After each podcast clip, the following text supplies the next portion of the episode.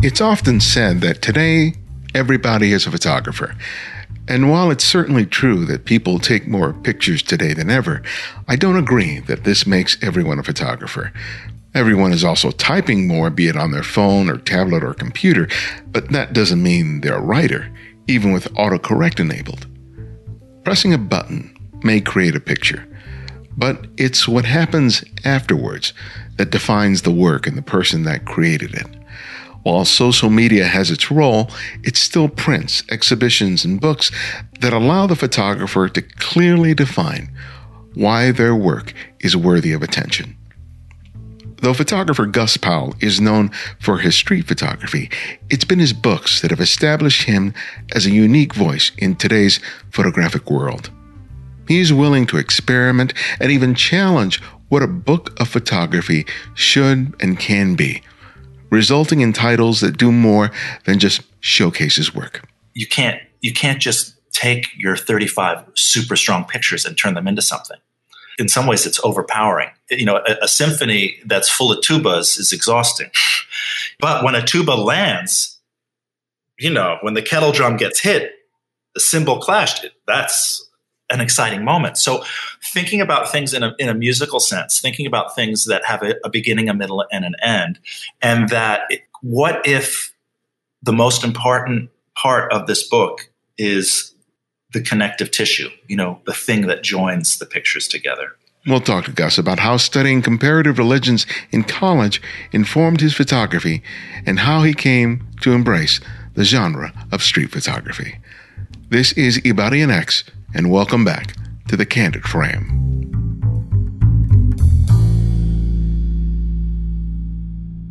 Yeah, I'm, I'm, glad to finally get you on the show. To start off with, I, I when I was doing my research for, uh, about you, I was really uh, curious about one thing: is that when you were in college, you studied comparative religions, and it's like, okay, how did you come to study that? Because you're known largely as being a photographer. So I was like, okay, how did you come to be interested in that? You know, when I when I went to college, you know, I and I, I had an arts background, and I went to Oberlin College, which is a very creative place, and I had every expectation of being a, a studio art major. You know, I started taking those classes and, and being in that space, and then it was that first semester, and I think everyone has this experience. You know, it, it's it's sometimes it's not necessarily the what you're studying, but who you're studying with.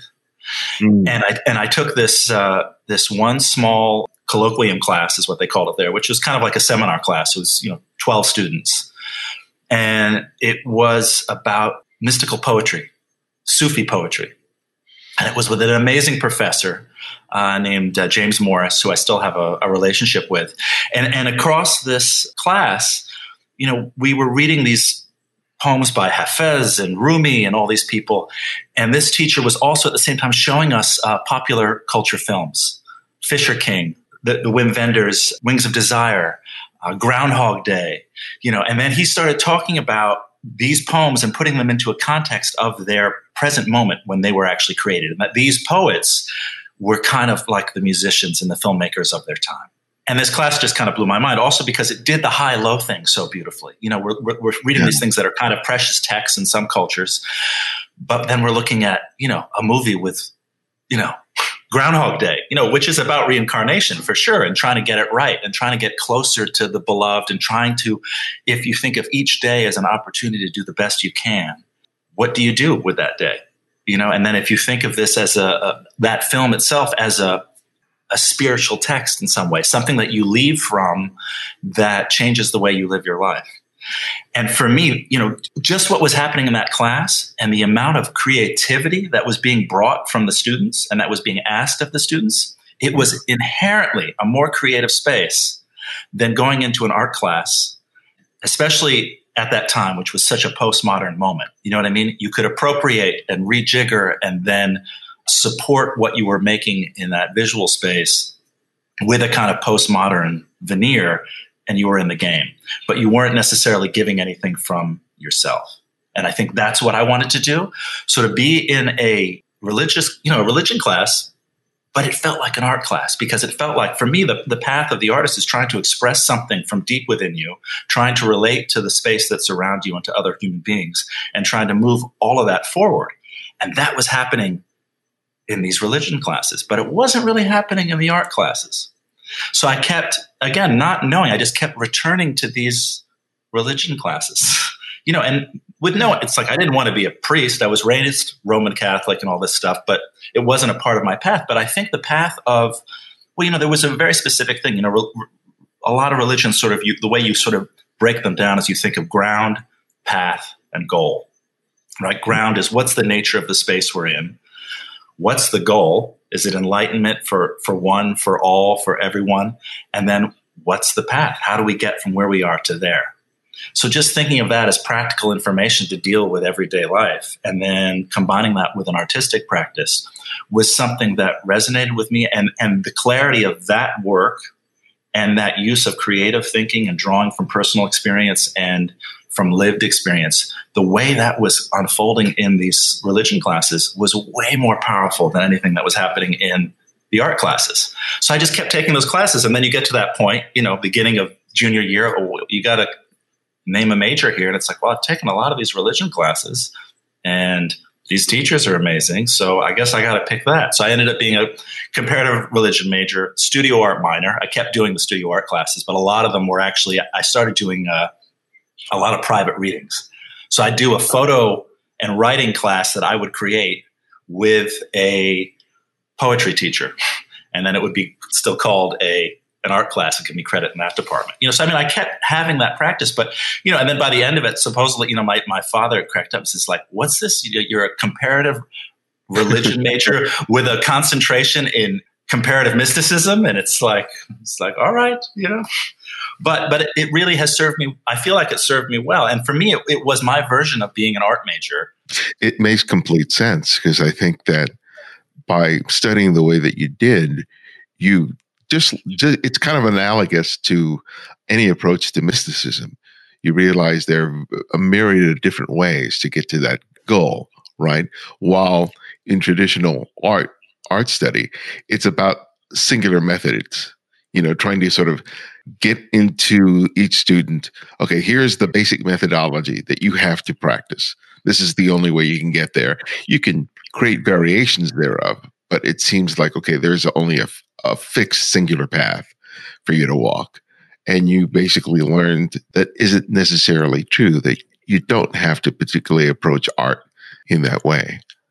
Absolutely. You know, and, and again, and it really was that first teacher doing this high because this was a super revered, you know, professor internationally in terms of, uh, Sufi, you know, tradition and, you know, you know, incredibly respected translator. But the fact that he was so high low about it too. I mean, literally giving us these texts, you know, with, with very specific translations, but then having us look at Groundhog Day and use and having us look at a, you know, Wenders film, you know, and us talking about the specific lyrics of a, even a Nick Cave song in the film and giving that, you know, credibility that that's you know this is an artist in that time trying to sort of express something. And and and then and then he would then fold it back he said you got to understand you know we we revere these these poets for you know because they're now on a pedestal but the reality is they were the Kurt Cobains of their moment.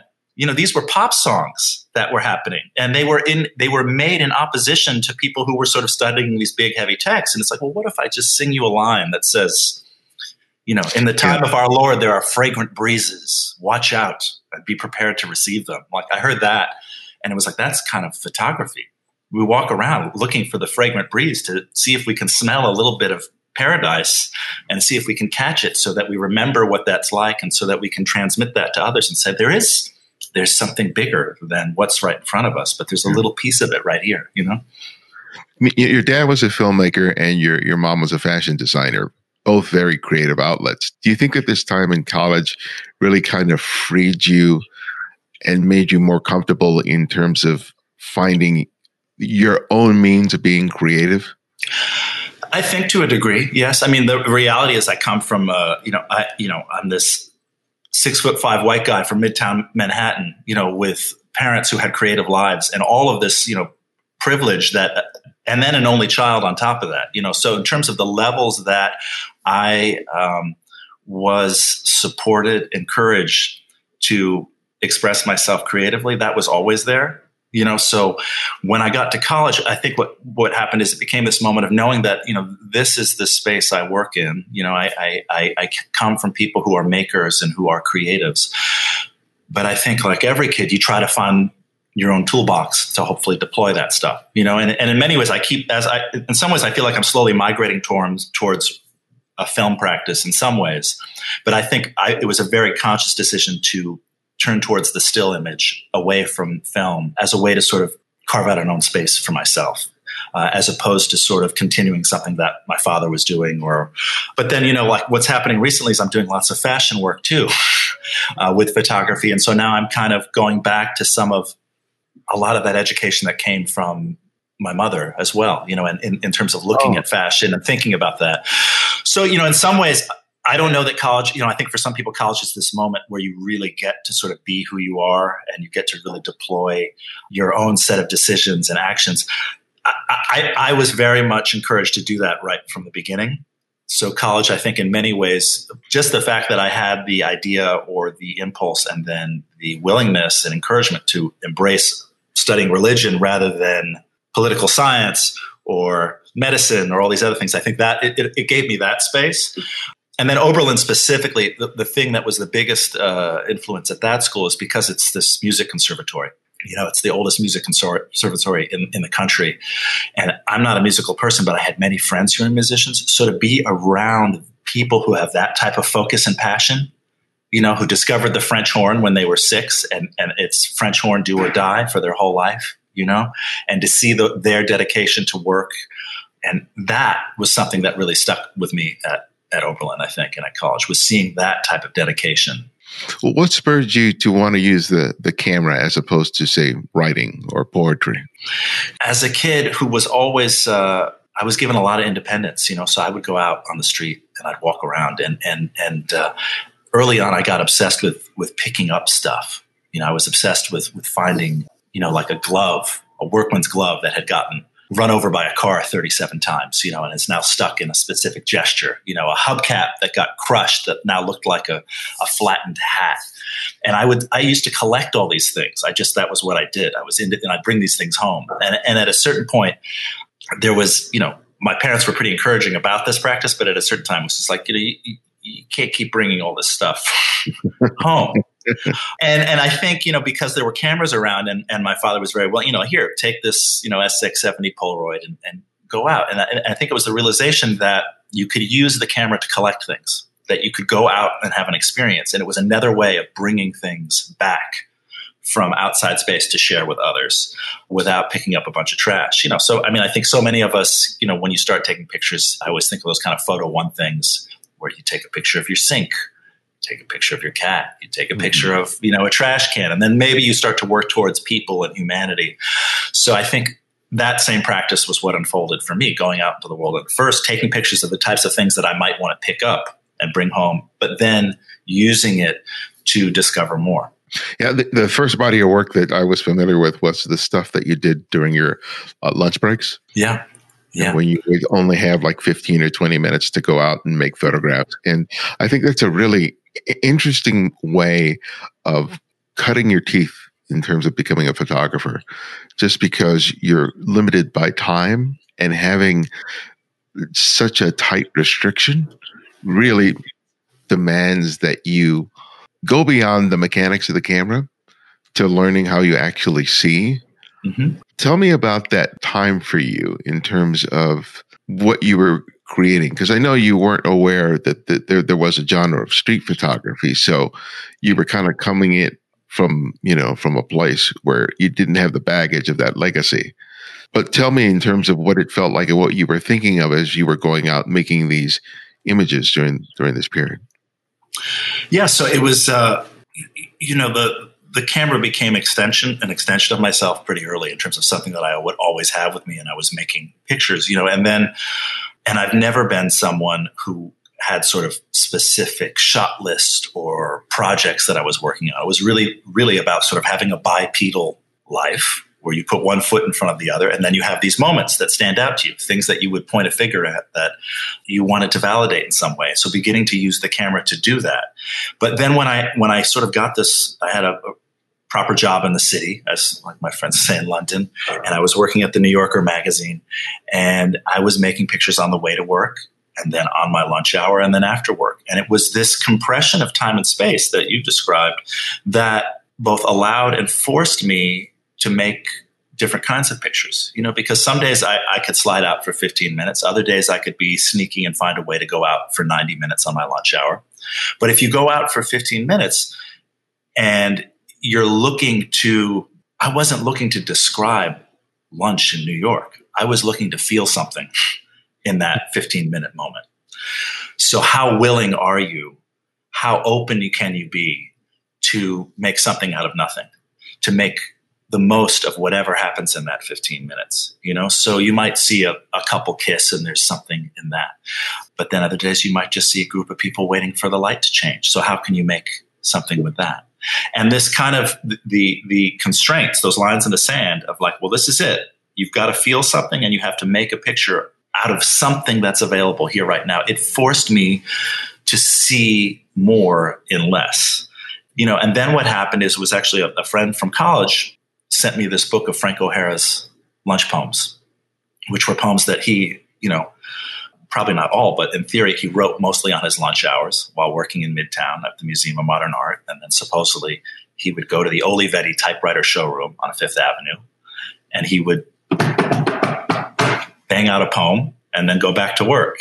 And, and his poems too, they, they are, they, you know, it's, he's a real New York modernist kind of poet. They, they, they do shine a light on life that's happening on the streets of New York at that time, but they're really about him feeling something. And for me, this little book, and you know, the, the book itself, it's like Howl. It's one of those City Lights books. It's the size of a passport. And I, you know, I, I ate it up, but I kept it with me. I kept it in my pocket because it was the kind of thing that you could. And it was, for me, that little book was this sort of passport. It was like, oh, this is enough. There's mm-hmm. enough happening on Fifth Avenue and 44th Street for six minutes that I can make work in this time and space that could become something you know? And it really was this sort of license and passport to keep trying to make those pictures. And then it was in turn then getting to meet joel meyerowitz and sharing some of that work with him and, and, and his encouragement who's encouraged so many either directly or indirectly through his work and his voice. But this this is important to go yeah. out to see things, to feel things. This relationship to humanity, this expression of yourself, both validating and questioning the life that's around you, all of that's important. You know, and in some ways, that this kind of maybe arcs back to thinking about a spiritual practice of ground, path, and goal. Well, what can I do on this lunch hour to not only fill my belly, but to fill my heart and to get winds in my in my sails to sort of keep believing in humanity and and you know the shared experience that's all around us. And you speak to the really the, the, the great challenge I think of any photographer, but but anyone who um, spends their time uh, in public making photographs. Yeah, because the initial, the obvious initial experience is simply documenting what's in front of you.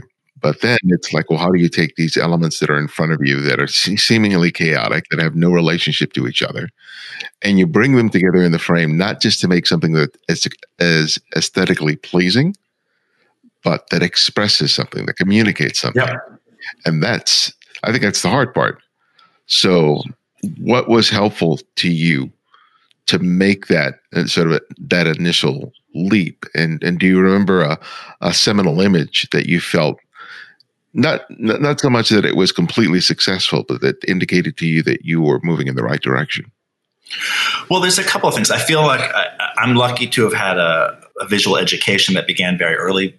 You know, from being a, a, privileged New Yorker and a child of artists. That you know, so many. Uh, you know, I used to know all the pictures that were the permanent collection at the Museum of Modern Art in the order that they were on the wall in the, the old MoMA, and I saw so many of those images as prints, you know, firsthand, mm. you know, and then I was introduced to lots of books. So I had that education.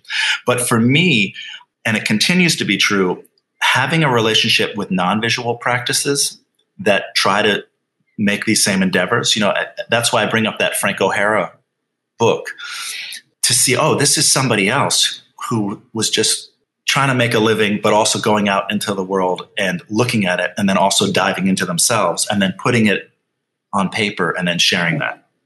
So that that practice, right? Because you know, we you know, everybody there's more photographers than ever, but we all take notes. We all have journals in some capacity, but what's the audience? What are you trying to transmit? Thinking about transmission and communication. And I think especially with photography, the, the next thing that comes up is editing, right? And sequencing. Right. So the act of simply making a photograph is an act of editing the world. Those four corners, that's what a camera is more than anything else. It's four corners that you put around something.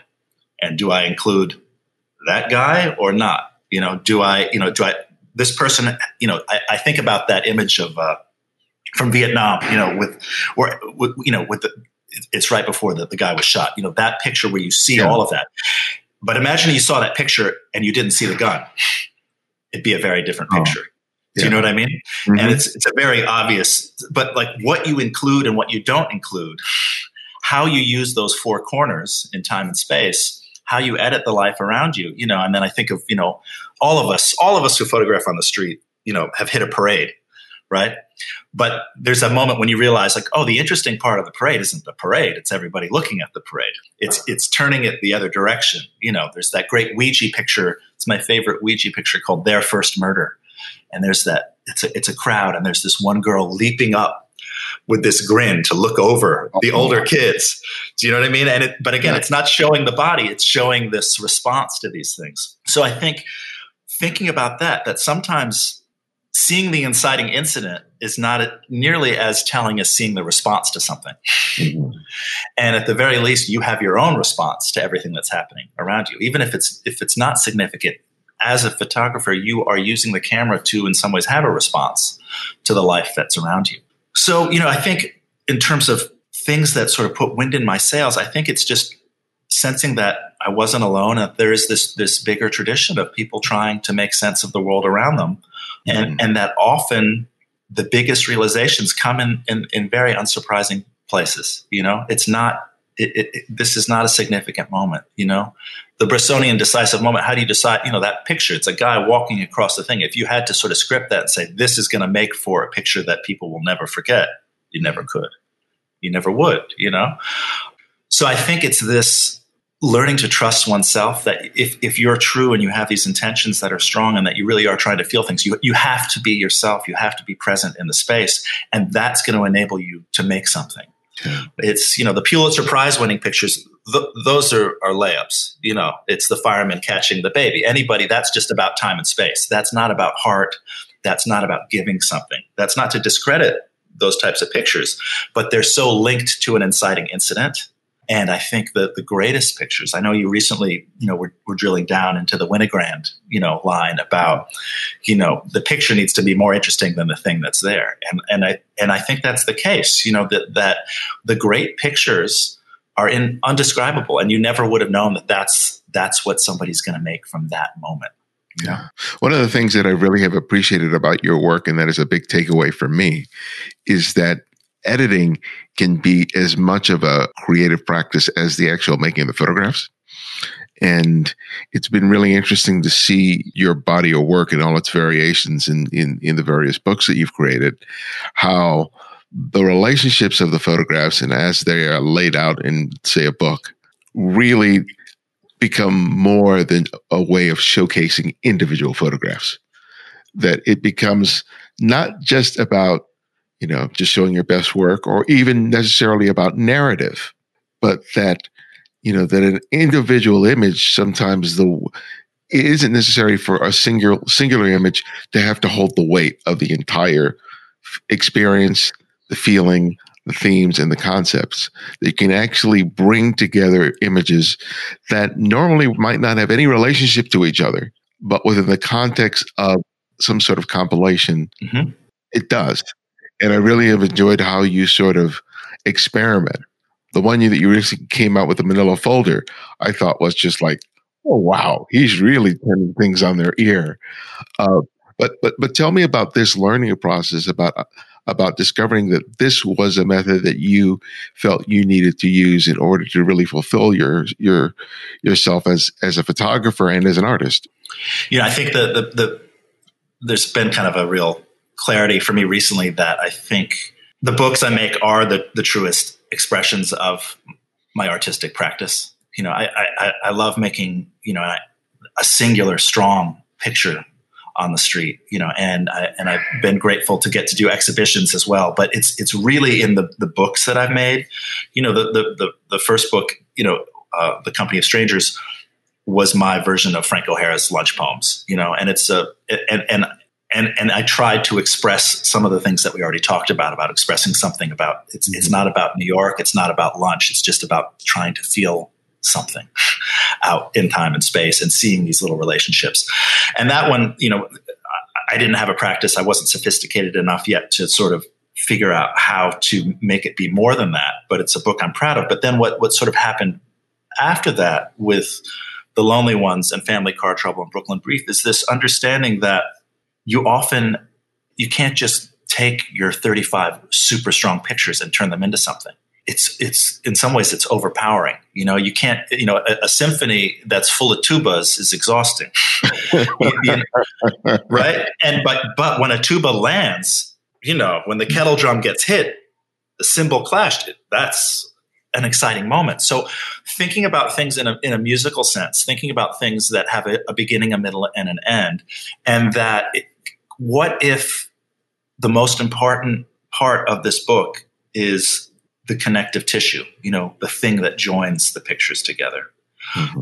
So, you know, with The Lonely Ones, which was this interplay of text and image, for me, that book kind of lives on the, the folded edge between the scene photograph and the piece of text, you know, and then trying to do something that can only happen in a book, to have this physical experience of having to read and then turn the page and look at the picture and maybe you know, it, it, operates like a children's book and gives you a little hit of dopamine, you know, that's this, oh, you know, pleasure. And then you go back to the text and then you turn again.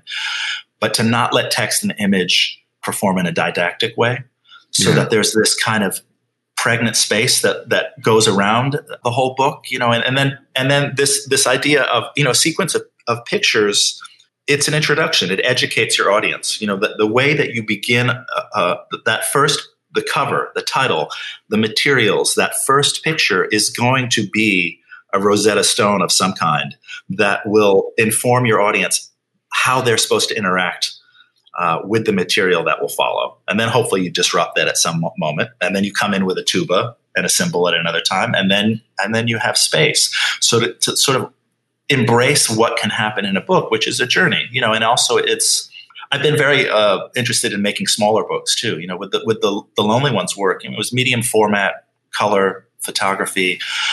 You know, it was very much these types of pictures in this kind of uh, vein that could have called for a large format kind of coffee table book, but I knew I didn't want to do that. I wanted to sort of disrupt that material in some capacity. Yeah. And when and when I made the book, it was such a, a rewarding response, which you know afterwards it seemed obvious, but you know people said, "Oh, I, you know, I read your book last night. And the book has text in it, so there's that part. But you know, they said I, I, read it in bed, and it's next. It's on my nightstand, and it's you know, it's a small little thing, and that's part of it. But the way that people relate to a book that they can hold in one hand and turn the page of is different than the way they relate to a coffee table book. Their expectations, their their psychophysical experience of that material. So with each book I've done since then, I've tried to embrace the the book as a physical object and how that immediately sets the stage for the experience of the reader and then how to, to use that to my advantage and then also in some cases how to disrupt that you know so even with the lonely ones you know having this you know some people I had a, you know, I have a whole commercial practice too. I had a meeting at an ad agency the other day and I put the books out. You know, it always happens. Somebody picks up the lonely ones and they just flip through it and they only see text and they're confused and then they just drop it down. And I said, well, no, you, you, you gotta actually, it's, I said, this, I don't know if you have time for it, but it's like, you gotta open every one. And then they slow down. They immediately slow down. And then they maybe even sit down and they're like, oh, this requires that, you know, and then with family car trouble too is, you know, very much wanting to figure out a way to use all this family work many of those pictures are, are not even necessarily particularly strong single standing pictures but as a collective experience this sort of trifecta of family car trouble and then pivoting yeah. on language you know there's the family car and then there's car trouble and then there's family trouble to set the stage with that and then to have the book be in the format of a novel with a dust jacket with blurbs you know and all of that so that that's the way that someone who picks it up oh i know how to read a novel so oh but this isn't a novel but then they still apply that type of thinking. Oh, there's a beginning, a middle, and an end.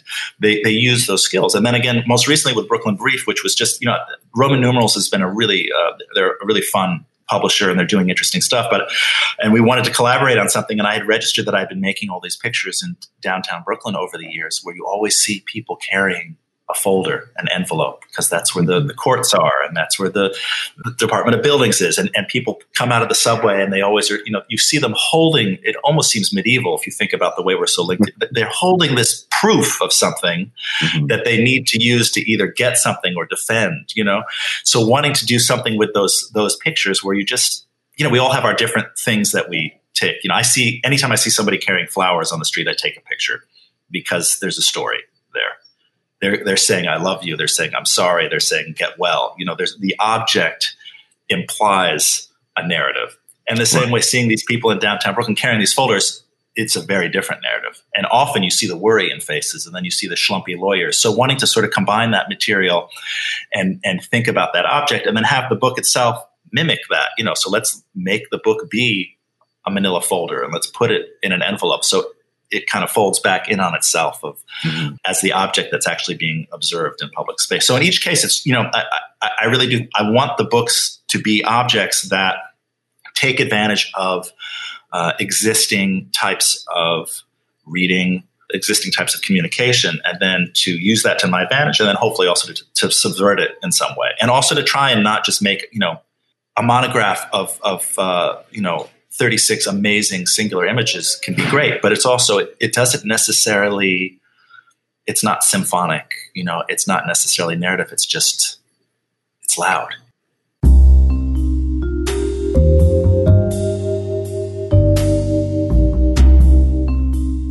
Every couple of weeks, I get an email showing interest in advertising on the show. Without reading the entire email, though, it's pretty easy to determine that they've never listened to an episode. It's like they found us using a Google search and sent out an email. Even when it's photo related, they are more concerned with the size of the audience than anything about what makes what we do different and special. So many other podcast and YouTube channels focus on gear because that kind of content gets the big numbers. When new equipment is released, they're all in a race to get the episodes up first because those numbers impact their bottom line. It doesn't matter that they're all sharing the same information. Now, I'm not dissing any of those people because that's that's how monetization works and that's how the game is played. I just don't want to chase that dragon. I'd rather make a show that I want to make. Just like when I started, I, I want to create a show that I would want to listen to. And you are helping me to do that with your support. And if you haven't done so yet, you can do that today by becoming a Patreon supporter and contributing a monthly donation of $5 or more a month. A couple of hundred people are helping me to produce a show that is listened to by thousands all over the world. And if you like the way we've been doing things, we could really do with your support. Sign up today by visiting patreon.com forward slash the candid frame. Thanks. Yeah, I get so many books coming through here. It's it, like you said, it's it's it, each demands a different experience. I have some books that are I get that are really oversized. And it's like the only way I can really experience them properly is I have to, you know, set it up. I have to get out my desk. Not, no, not even my desk. I have to go to my kitchen table, you know. Yeah to, to, be able to go through it. Then there are much smaller books that I can sit in my chair and, yeah. and experience. And uh, it's really kind of fascinating how I have to sort of prepare myself for how I'm going to experience this, yeah. this work. It's really kind of really fascinating to see how the book and its design really informs the ultimate experience. And it's also what's your comfort level too. You know, like if you're sitting in your co- your cozy chair looking at something as opposed to standing at the kitchen island, mm-hmm. your psychophysical space is in a different place. Do you know what I mean? Yeah. I mean the fact that, that that people could look at something like a small book that you could you could actually decide to carry it with you and look at it on the subway later on, as opposed to the tombstone uh, the big ones you know and, and that's not you know there's there's some big books that i think really work but a lot of the times it, it's it doesn't necessarily need to be that that scale but that's that that thing too i mean there was a photographer who you know when i was working on the the first book and deciding whether or not to make it happen. And you know and he said well you know he's like i've done a bunch of shows but i've, I've hardly ever heard anything back. Every book that i've done they go out into the world and people have they find them and they find the people that they're meant for and that's that's that's this experience that I think is really special. You know, it, it's wonderful to do shows, and I think all of us have had great moments in gallery spaces and museum spaces. But that's a different act of, of pilgrimage as opposed to you know finding a book that feels as if it was made for you and being able to experience it at the moment in time when you're ready for it, as opposed to walking through the threshold of an institution, having that experience and leaving. They both have their values. But I think something that is, you know, the books that are amazing, I think, you know, there's just nothing like uh, becoming friends with a book. Oh, yeah. Yeah. I'm going to go um, uh, uh, go and photograph the uh, old public library that I used to go to as a kid, where I got my first library card because oh, I really photographed it. So I'm yeah. going to go by there soon. And, and I don't think it's even a public library anymore, but I still want to photograph the building. Did you have a spot there? Oh yeah, yeah. I had a section. It, yeah. That, I wish I could, I wish it was still a library because I, you know, I published like half a, half a dozen books, and yeah. that was the library that as a kid I would go down the aisle and imagine where my book would be in the stacks. Hundred percent. Yeah. Because I was like in even as a kid, I wanted to to have a book published. And I was thinking, okay, oh, here's here's where my name would be. That's where you're going to live. That's your real estate. Yeah, yeah these are going to these two are going to have to move over a little for you to get in. I mean, I know exactly what you're talking about. Yeah. Yeah. So one of the things you just talked about are the are the shows, and so much of your work, as you said, is dedicated for for for books. They have an experience with a book. So, what's the challenge in terms of translating that when the work is going to be exhibited on a, on a wall? It's hard. I mean, I'm in the. I'm, I'm, doing a couple shows of Family Car Trouble that are coming up. We're going to do one in San Francisco uh, in April, and then another one in Milan in November. And it, it actually becomes it, that tra- moment of transition. I'm, I'm right in it right now in terms of thinking about it, and it's challenging for me. You know, and there's a couple sides of it too, because in some ways, you know, all this stuff takes energy and resources. You know, I mean, I'm sure you know as well. You know, the, the amount of money and work it takes to produce a book, the amount of money and work it takes to produce a show. In some cases, the return on the book space seems way clearer to me. You know, the exhibition moment, it, it's uh, the math on it is more complicated. But what what but what is interesting about it, and I was just speaking with uh, uh, getting some feedback from a wonderful photographer uh, named Elizabeth Bick, who she's a great street photographer. She wouldn't use that term, but she's a great student of of movement in public space. And what she brought up, what in terms of thinking about the exhibition spaces, you have to think about where the pictures are, are on the wall and how people move in the space. Mm, yeah. And for me, that was like it, I got the little tingle. You know, it's like, oh yeah, it's it's like creating a living street scene, and that all of a sudden that charge of thinking about the experience of people moving and how they can migrate from one space to the other. You know, in the books, I try to control that because, you know, everyone picks up a book and they flip it from back to front initially, yeah. anyways. And then they decide to commit, like, oh, this one I'm going to have, this is a story. I need to start at the beginning and go through it. But in a gallery space, you know, they walk it, there's a, there's an entrance and an exit, and then there's the bathroom. And then if it's the opening, there's the bar. And, and that dictates what that initial movement is. And then it might be crowded or uncrowded. So thinking about the physical experience of a potential viewer, I think is interesting. And then also trying to, I mean, again, I'm in the thick of this right now with family car trouble, thinking about what were the objectives that, what were the, the, the desires that I wanted to have manifest in the book. And now think about those again and how can I make those manifest in an exhibition space as opposed to just okay, we can translate the book. This is the beginning, the middle, and the end. Put them in a line. Mm-hmm. Take the greatest hits, make some bigger than others, and and you're kind of done. But how can I actually take the original intentions and then use the opportunities that can only happen the same way I try to use things that can only happen in a book? How can I try and, and make things that can only happen in a gallery space happen and use those? Um, so being able to play with scale is is interesting. Being able, you know, with Family Car Trouble, so much of it is, is sort of a, uh, a stereo opportunity. You know, there's page left, page right, and these moments happen. Whereas in a gallery space, you can have all a whole group of pictures up on a wall that can be performing in some capacity, and you can just even just triptychs is the thing I'm thinking about a lot with Family Car okay. Trouble in terms of a gallery space because the whole book itself is in essence uh, about these three competing elements, but there's only two pages on a spread, and I and I use those very consciously in a specific way, but.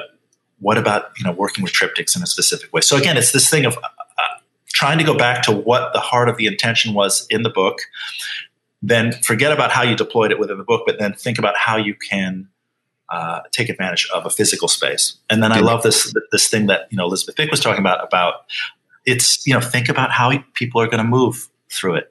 That that that's that's a lovely gift of wisdom because I think a lot of people get tied into how things are done traditionally, and sometimes that just doesn't work for the work. I, I and also, we've all seen it too. I mean, it's you know we've all been like, here's the row of prints, you know, with the big frames and the mats and the whole thing, and it's just yeah, because that's designed for and it has a particular intent in mind that has nothing to do with the expression of the work. That's basically putting up uh, commodities up on a wall in the hopes of selling them, not for necessarily creating an experience. Exactly. Yeah, and it's and it's tricky though too because it is costly to do these shows, you know. And uh, so as an artist, you know, if you're lucky enough to, to sell a bunch, great. But if you're lucky enough just to sell a few that cover the cost of the whole thing, that's also great. But getting stuck with a bunch of framed prints is uh, has its yeah. own uh, you know pleasures and joys. But uh, you know, what's interesting about your work is because even though you're sometimes called a street photographer, your work is really beyond that you know, like your family car trouble is a very personal exploration. It's more documentary, if anything else. But you do commercial work. So, in, in terms of how you know these people come to you and because they want you to use your your sensibility for the purposes of being able to market something that they that's important to them tell me how that sort of that sort of such a personal way of seeing and shooting translates when the, the people who, who want to use you, you know, have a clear goal in mind. It's not just about producing some aesthetically nice photographs. It's really being used as, as a device in order to sell and market something. So how does that how does that translate? Well, you know, part of my whole spiel, you know, even when I do my portfolios and things, sort of trying to present myself for commercial and editorial work, is that you know the DNA of who I am is a street photographer. And you know that's this term that I'm sure has been discussed endlessly on the candid frame and in many other places. It's it's it's actually a pretty limp phrase. It doesn't actually mean something very specific, and every it has different meanings to different people. You know, but that but this idea of stepping out into the world and believing that something's going to happen, and if it, even if it doesn't happen, I'm going to make something out of what's out here, whatever it is, whether it's a plastic hmm. bag blowing in the wind, people kissing, somebody falling, a white elephant marching, whatever it is. So, this idea of being able, willing, and desiring to make something out of nothing that will be inscribed with feeling and hopefully credibility of some kind as well is, is what I try to bring to a situation. Then, when that gets introduced into a practice where you're you're delivering that, the rules are still the same. But but what happens is, you know, when we normally go out the door, you you have a, a mathematic equation you know, x plus y minus z to the third power will equal a good photograph. And when you usually walk out, most of those variables are not fixed. It's all mm-hmm. open. Sunlight fills one of them, or another day rain does. You know, your own temperament, you know, drops into another. All of these things. But when you're doing a job, a couple of those variables are now fixed. And in some ways, that's actually a great asset because, okay, now I don't have to look for somebody interesting. That's the person who is going to be interesting. but where, where will they be interesting and what should they be wearing and, and what is the what's the overall mood so it, what happens is you start to sort of have normally you go out and you're trying to control 27 things and it's actually I mean, I love working because now I don't have to control as many things. A couple of things are already determined for me. And now I still have to make the most and make an interesting picture out of it. Mm-hmm. But there's some lines in the sand that can be useful, you know, and, and the biggest part of it, though, that follows from this is the editing, right? Um, you know, especially work that I do that sort of is uh, that has a connection to fashion. You know, I make pictures in those moments where I am sort of aping acceptable, passable, perfectly fine fashion photography. Um, and the model's doing their thing where they look like a model and they know the left side of their face and this is the look that's their go-to look. Yeah. and we make those pictures and those pictures they look good, they're perfectly serviceable. But the other picture when they looked away for a second because they heard a sound, you know, or they scratched an itch or something happened mm. that was real. And and that even the picture might be a little looser, you look at it, you know, you, you see somebody standing looking at a piece of art, you know, and I, I've done a bunch of pictures in institutions. The way they're standing, you can sense that they're really looking and that they're thinking about, they're in dialogue or in relationship to the people around them. So it's not just a matter of just dropping there. You, the moments have to still be real, you know, and it's, uh, that's where the editing comes in. So being, trying to, to really control and be strong about the pictures that you think uh, are still inscribed with that that that snap, that something yeah. that that made you excited. That's the moment, as opposed to if you look at the picture and you think it could have been made 10 seconds later or 10 seconds before, it probably doesn't have that vitality and that credibility. And I, phys- you know, like I hate tripod. I ha- everything has to keep moving. So many times on jobs, there'll be, you know, often when you, you get an assignment, there's uh, a deck here's here's the 15 pictures that we need to make and this one needs to right. be that she needs to be looking this way and this and it's the bag that's important here so on and so forth. And you and you deliver those but what happens is sometimes okay we got that. Let's just walk across the street and go over to here. And then while they're walking across the street you make another picture that nobody mm-hmm. asked for.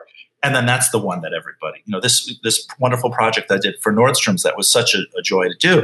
There were multiple moments like that where we invested half an hour doing a picture that was the picture we wanted to make.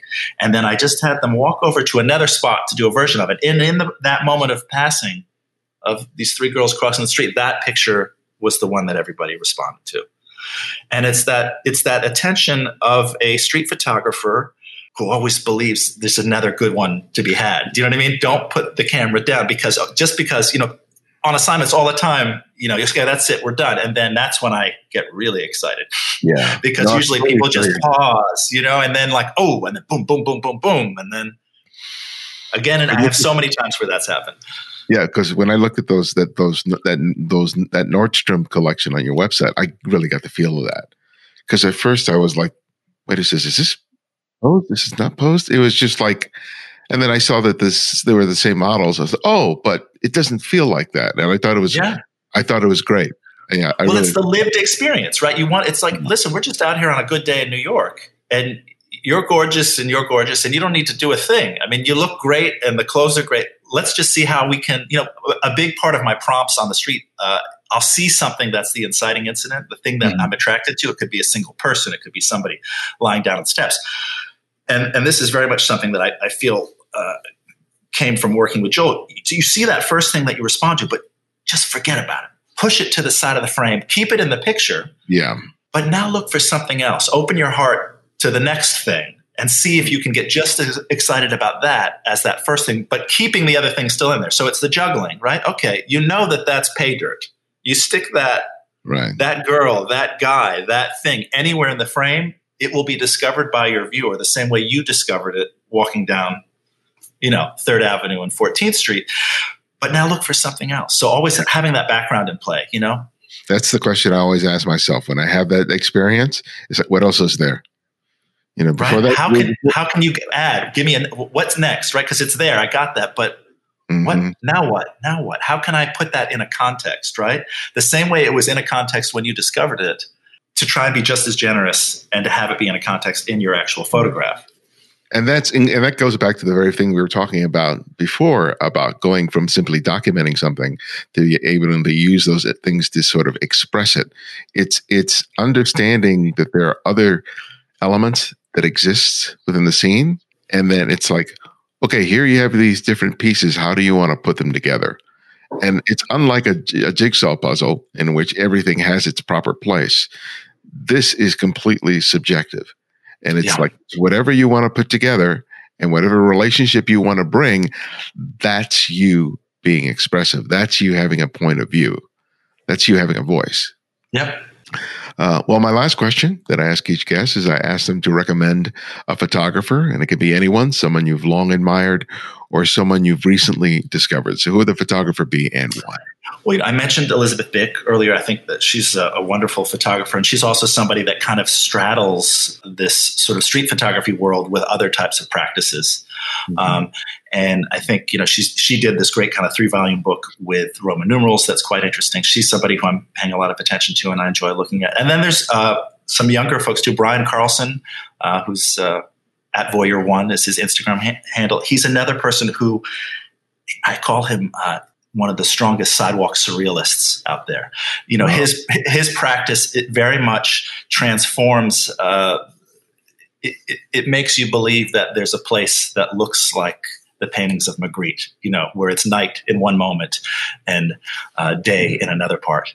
Um, and then the, the, other one would be who's in that same vein is uh, Charalampos Kydonakis, who's uh, Dirty Harry is his handle. He's also in uh, uh a member of UP uh, as well, and uh, he's another one of these kind of people where he, he, he largely photographs in Crete.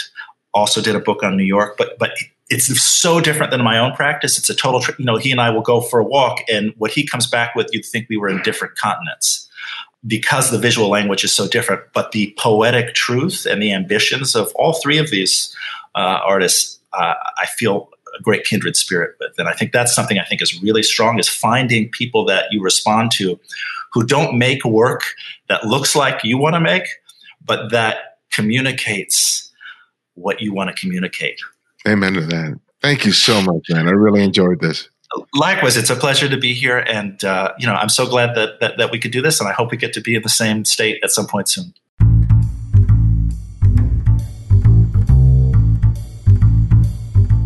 Thanks to Gus for joining us. Find out more about him and his work by visiting guspowell.com.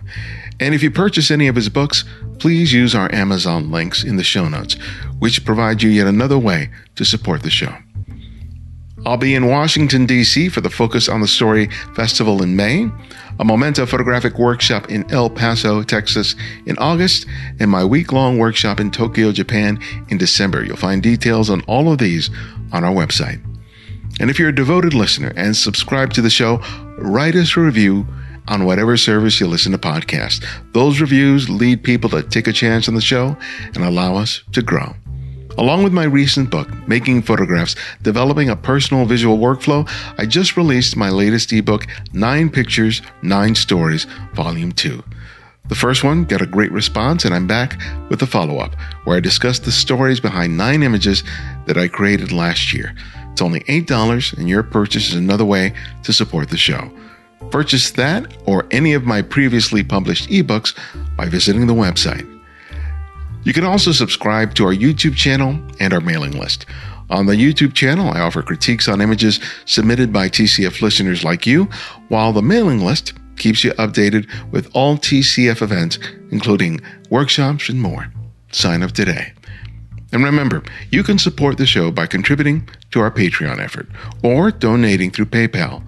Thanks to Debbie Arluck, Cesar Zuniga, and Glenn DeCrocco for their recent contributions. It means so much. And if you found that you can't find every episode of the show, download the Candid Frame app, which is available for both Apple iOS and Android. And because of your generosity, it's free to download and use. No additional purchases are required. The Candid Frames audio engineer is Martin Taylor, who you can find at theothermartintaylor.com. The show's senior producer is Cynthia Parker, and our music is from Kevin MacLeod, whose royalty-free music can be found at incompetech.com. And this is Ibarionex, and this is The Candid Frame.